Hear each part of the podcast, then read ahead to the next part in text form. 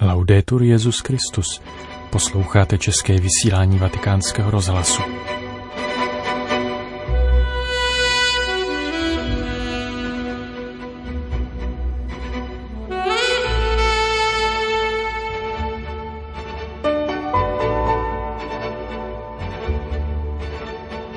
Papež František dnes při generální audienci v knihovně Apoštolského paláce pokračoval ve své pravidelné katechezi o modlitbě.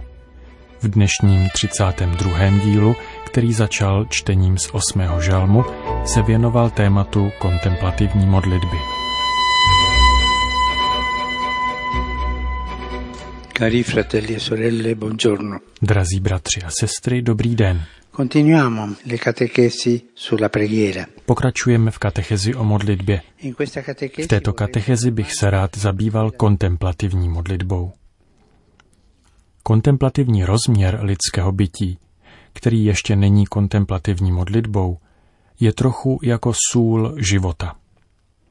Dává chuť a potěšení našim dnům. Můžete kontemplovat při pohledu na slunce, které vychází, nebo na stromy, jak se na jaře zazelenají. Můžete kontemplovat při poslechu hudby nebo ptačího zpěvu, čtení knihy, před uměleckým dílem nebo mistrovským dílem, kterým je lidská tvář. Carlo Maria Martini, poslaný jako biskup do Milána, nazval svůj první pastýřský list kontemplativní rozměr života. Ve skutečnosti ti, kteří žijí ve velkém městě, kde je vše, tak říkajíc, umělé a zaměřené na užitečnost, riskují, že ztratí schopnost kontemplovat. Contemplare non è prima di tutto un modo di fare. Kontemplace však není primárně aktivita, ale spíše jde o způsob bytí, kontemplativního bytí. Být kontemplativní nezávisí na očích, ale na srdci. A zde přichází do hry modlitba jako akt víry a lásky, jako dýchání našeho vztahu s Bohem. Modlitba očišťuje srdce a spolu s ním také projasňuje oči, což nám umožňuje vidět realitu z jiného úhlu pohledu.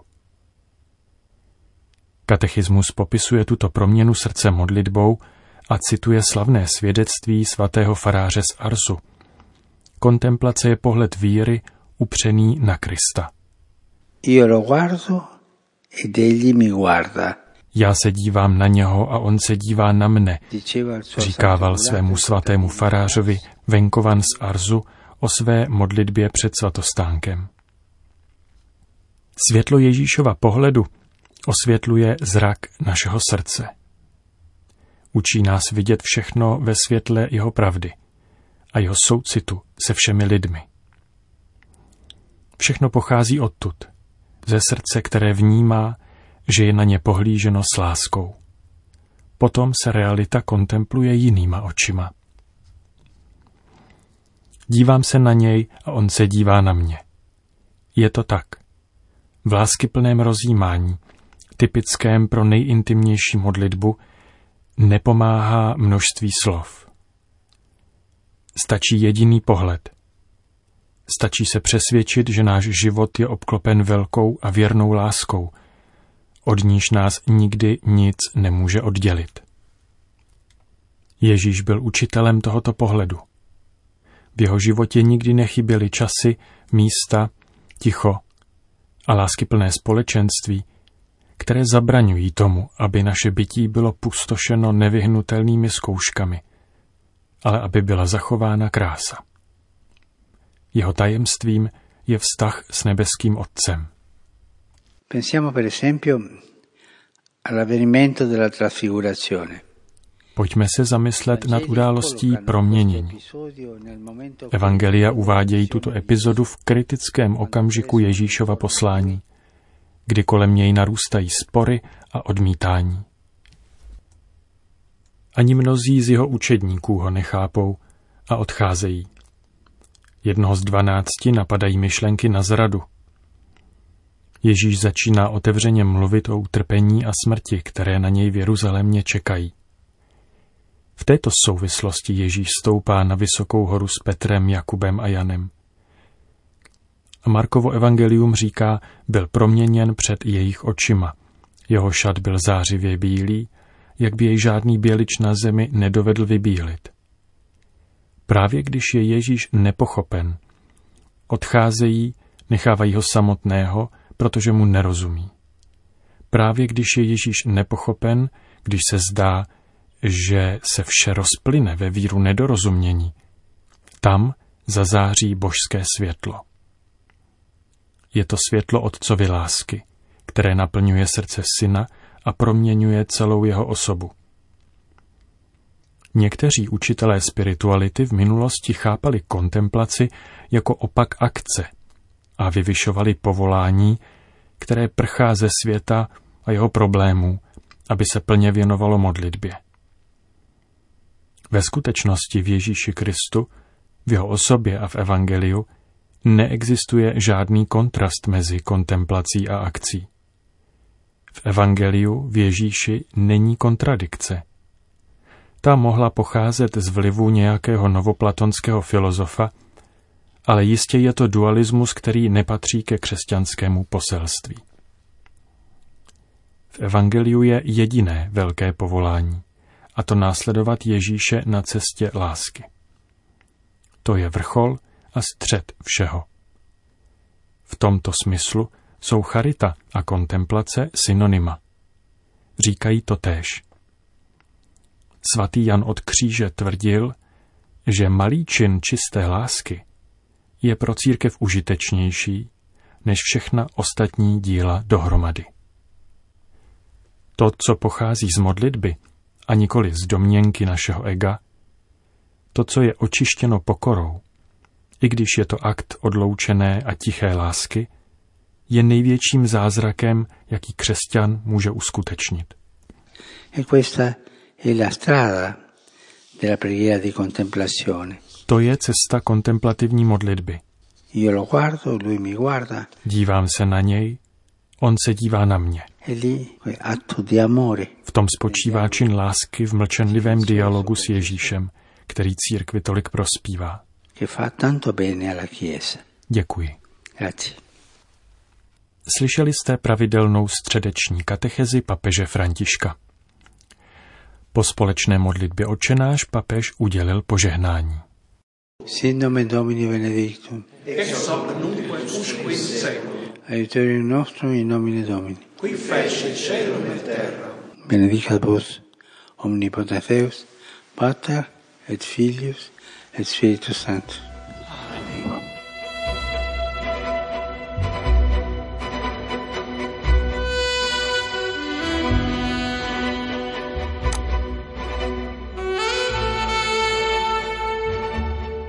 Další zprávy. Vatikán. 50. výročí navázání diplomatických vztahů Evropské unie se svatým stolcem připomene ve věčném městě projekt nazvaný ITER Europeum. Každou neděli počínaje 9.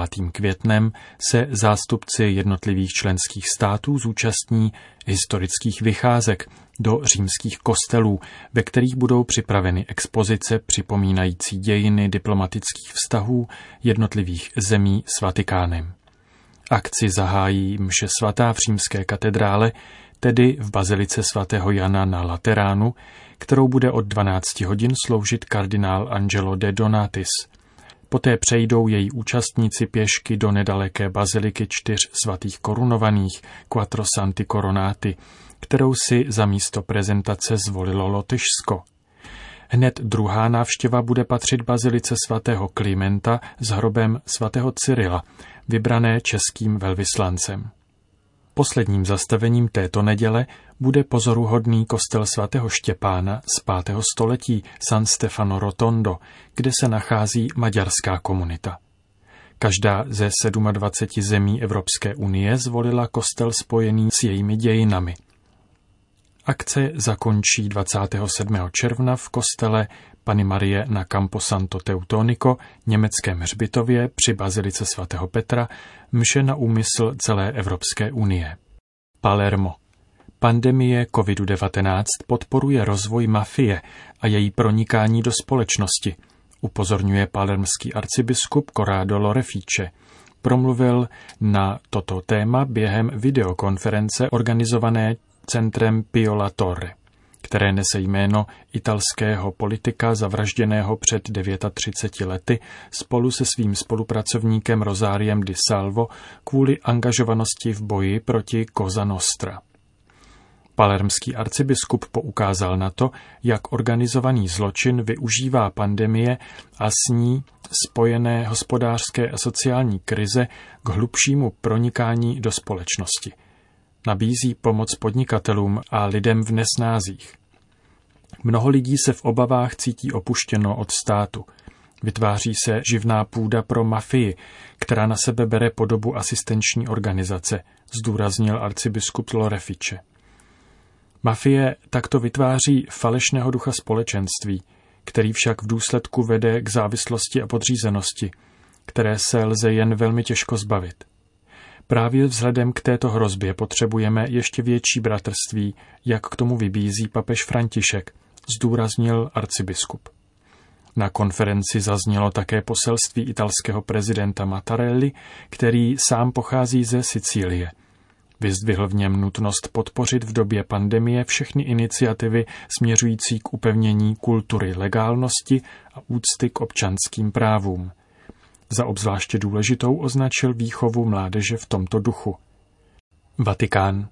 Papež František jmenoval kardinála státního sekretáře svým legátem na oslavách 13. výročí smrti svaté Otýlie, patronky Alsaska. 4. července bude kardinál Pietro Parolin celebrovat mši svatou k poctě svaté Otýlie ve Štrasburské katedrále. Oznámilo to tiskové středisko svatého stolce. Tato středověká světice se narodila kolem roku 660 a zemřela v roce 720. Pocházela z urozené merovejské rodiny. Narodila se však jako slepá a její otec, kníže Atych, ji odložil do benediktínského kláštera v burgundském Balme.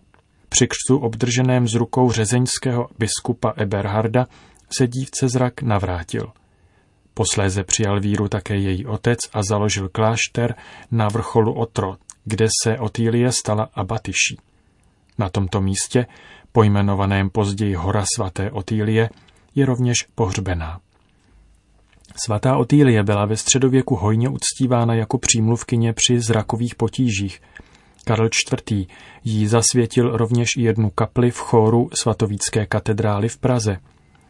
Přestože byla později dedikována svatému Janu Nepomuckému, nástěnou malbu se křtem svaté Otýlie lze na stěně spatřit dodnes. Mezi svaté zapsal Otýlie papež Lev IX. v 11.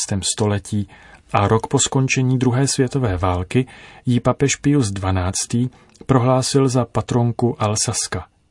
Od 13. prosince 2020 slaví Štrasburská diecéze velké jubileum, připomínající 1300 let od smrti této benediktínky.